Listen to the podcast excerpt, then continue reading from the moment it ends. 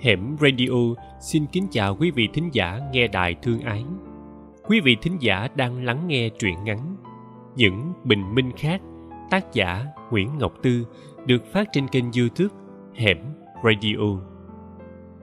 Những bình minh khác Chị gọi thằng nhỏ chạy xe ôm ngoài đằng đầu hẻm chở ra ngoại thành tìm mua một mảnh đất rộng để xây nhà vườn. Thằng nhỏ này lanh chanh, nhiều chuyện, mau mắn, gì cũng biết, gì cũng nói được. Chị lẳng lặng nghĩ, chắc hàng ngày cậu ta hay chở khách quen về đường này, nên cậu ta nhớ được chòm cây tràm bông vàng ở khúc quanh nào, đoạn nào sẽ có ngôi miếu quan, quãng nào đường vàng sốc.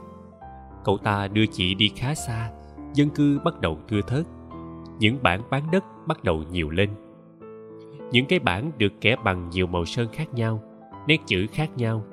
Cái thì đổ tháo trung chảy, cái thì nắng nót, thơ dại như nét chữ học trò. Ở đây có bán đất. Nhẹ nhõm như ở đây có bán giấm, ở đây có bán heo con. Ngang qua cái bảng dưới sai chính tả bán đất, chỉ định cười thì thằng nhỏ xe ôm buông giọng ngầm ngùi. Tôi thấy cẩm bản bán gì cũng được, nhưng cái bản bán đất thì buồn quá, buồn hơn hết thảy. Chị hơi chồm ra đằng trước, có mặt thằng nhỏ qua dành tay đen đúa của nó.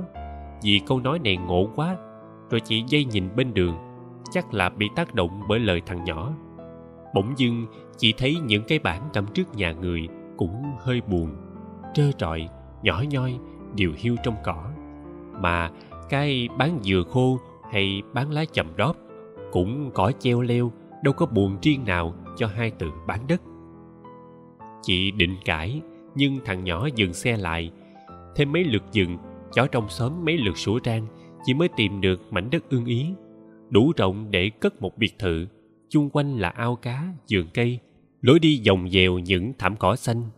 Chị thích đến nỗi không quan tâm giá cả, rảo quanh một vòng. Thằng nhỏ xe ôm lộn thọm đi đằng sau, nghe chị thao thao vẽ gian sơn của mình. Nhà sẽ dây mặt hướng đông, biệt lập với con đường bởi một dòng sông nhỏ chị đứng ở một gốc cây vú sữa già nua tưởng tượng đây là phòng làm việc của mình, khi mệt mỏi hay căng thẳng chị ngước lên, sông xe rợp trong mắt với bèo, với lục bình, với mây trôi bóng nước. Dãy sang trái là một bờ lao sậy đang trổ bông trắng xóa. Bên phải là giạt qua sau nháy vàng bừng lên trên nền cỏ xanh. Thằng nhỏ nghe chị với một sự ngạc nhiên kỳ lạ. Nó nói, chị mê mấy cái mắt cười quá à, nào là sông, nào là sậy, mấy thứ đó cũng thường thôi mà chị nhìn thằng nhỏ với ánh mắt bao dung, cười. Thấy thường vậy đó, nhưng ở thành phố kiếm không ra đâu nhỏ à. Ngày nào cũng chen chúc, cũng vội vã cũng mệt mỏi. Vùi đầu vô mấy cái máy tính với bốn bức tường. Ra đường thì xe cộ khói bụi nghẹt thở. Trong cơn cao hứng chị nói luôn một thôi một hồi về những nhàm chán, những ngột ngạt của cuộc sống, về những giấc mơ ướt đẫm mồ hôi. Thấy mình bị trói trong hàng trăm sợi dây rối bời càng dùng chảy chúng càng siết chặt, khủng khiếp hơn là những chim bao thấy mình chìm trong làn nước đen ngòm.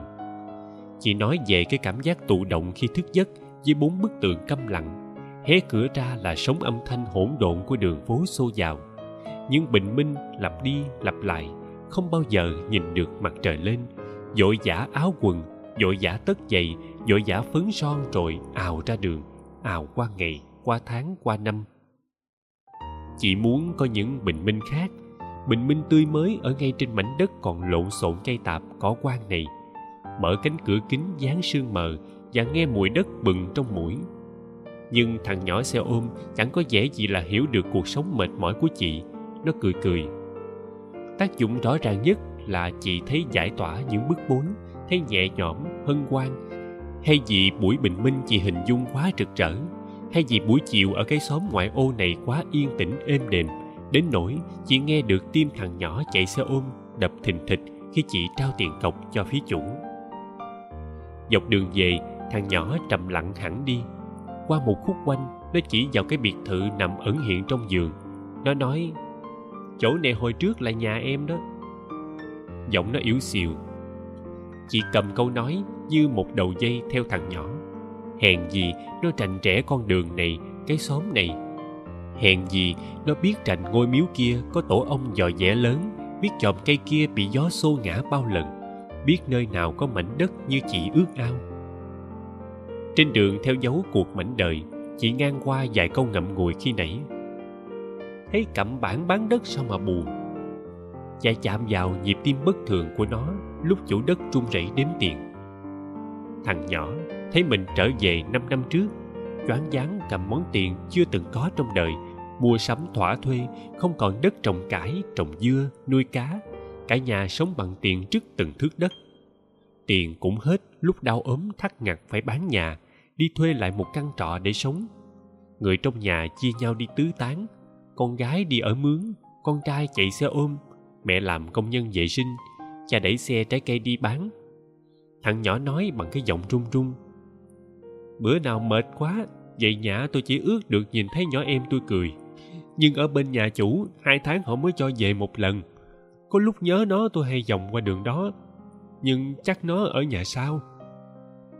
Xe đã qua đoạn dằn xốc khá xa rồi, mà sao chị nghe ruột cuộn lên, đau thắt? Bình minh của thằng nhỏ này, sao mà giản dị tới không ngờ? Tỉnh giấc trong căn nhà chật chội, thấp lè tè được nhìn thấy em gái soi gương, buộc tóc dội để nhường chỗ cho mẹ chải đầu. Cài tay áo bảo hộ lao động, trong khi cha xì sụp bơm lại chiếc xe đẩy cà tàn một bình minh chật chội, không cần mặt trời lên xiên nắng qua sương mai, không cần sông trôi bèo trôi, nhưng đó chỉ là bình minh mơ ước. Thằng nhỏ nói, bữa nào tôi thức dậy cũng thấy có mình ơn à. Chị thì thức dậy với gia đình mình, nhưng trong mắt nhau người đã lạc mất rồi. Nên chiều nay chị mới đi tìm bình minh có hoa, có cỏ. Tình cờ gặp một bình minh khác, buồn hiu.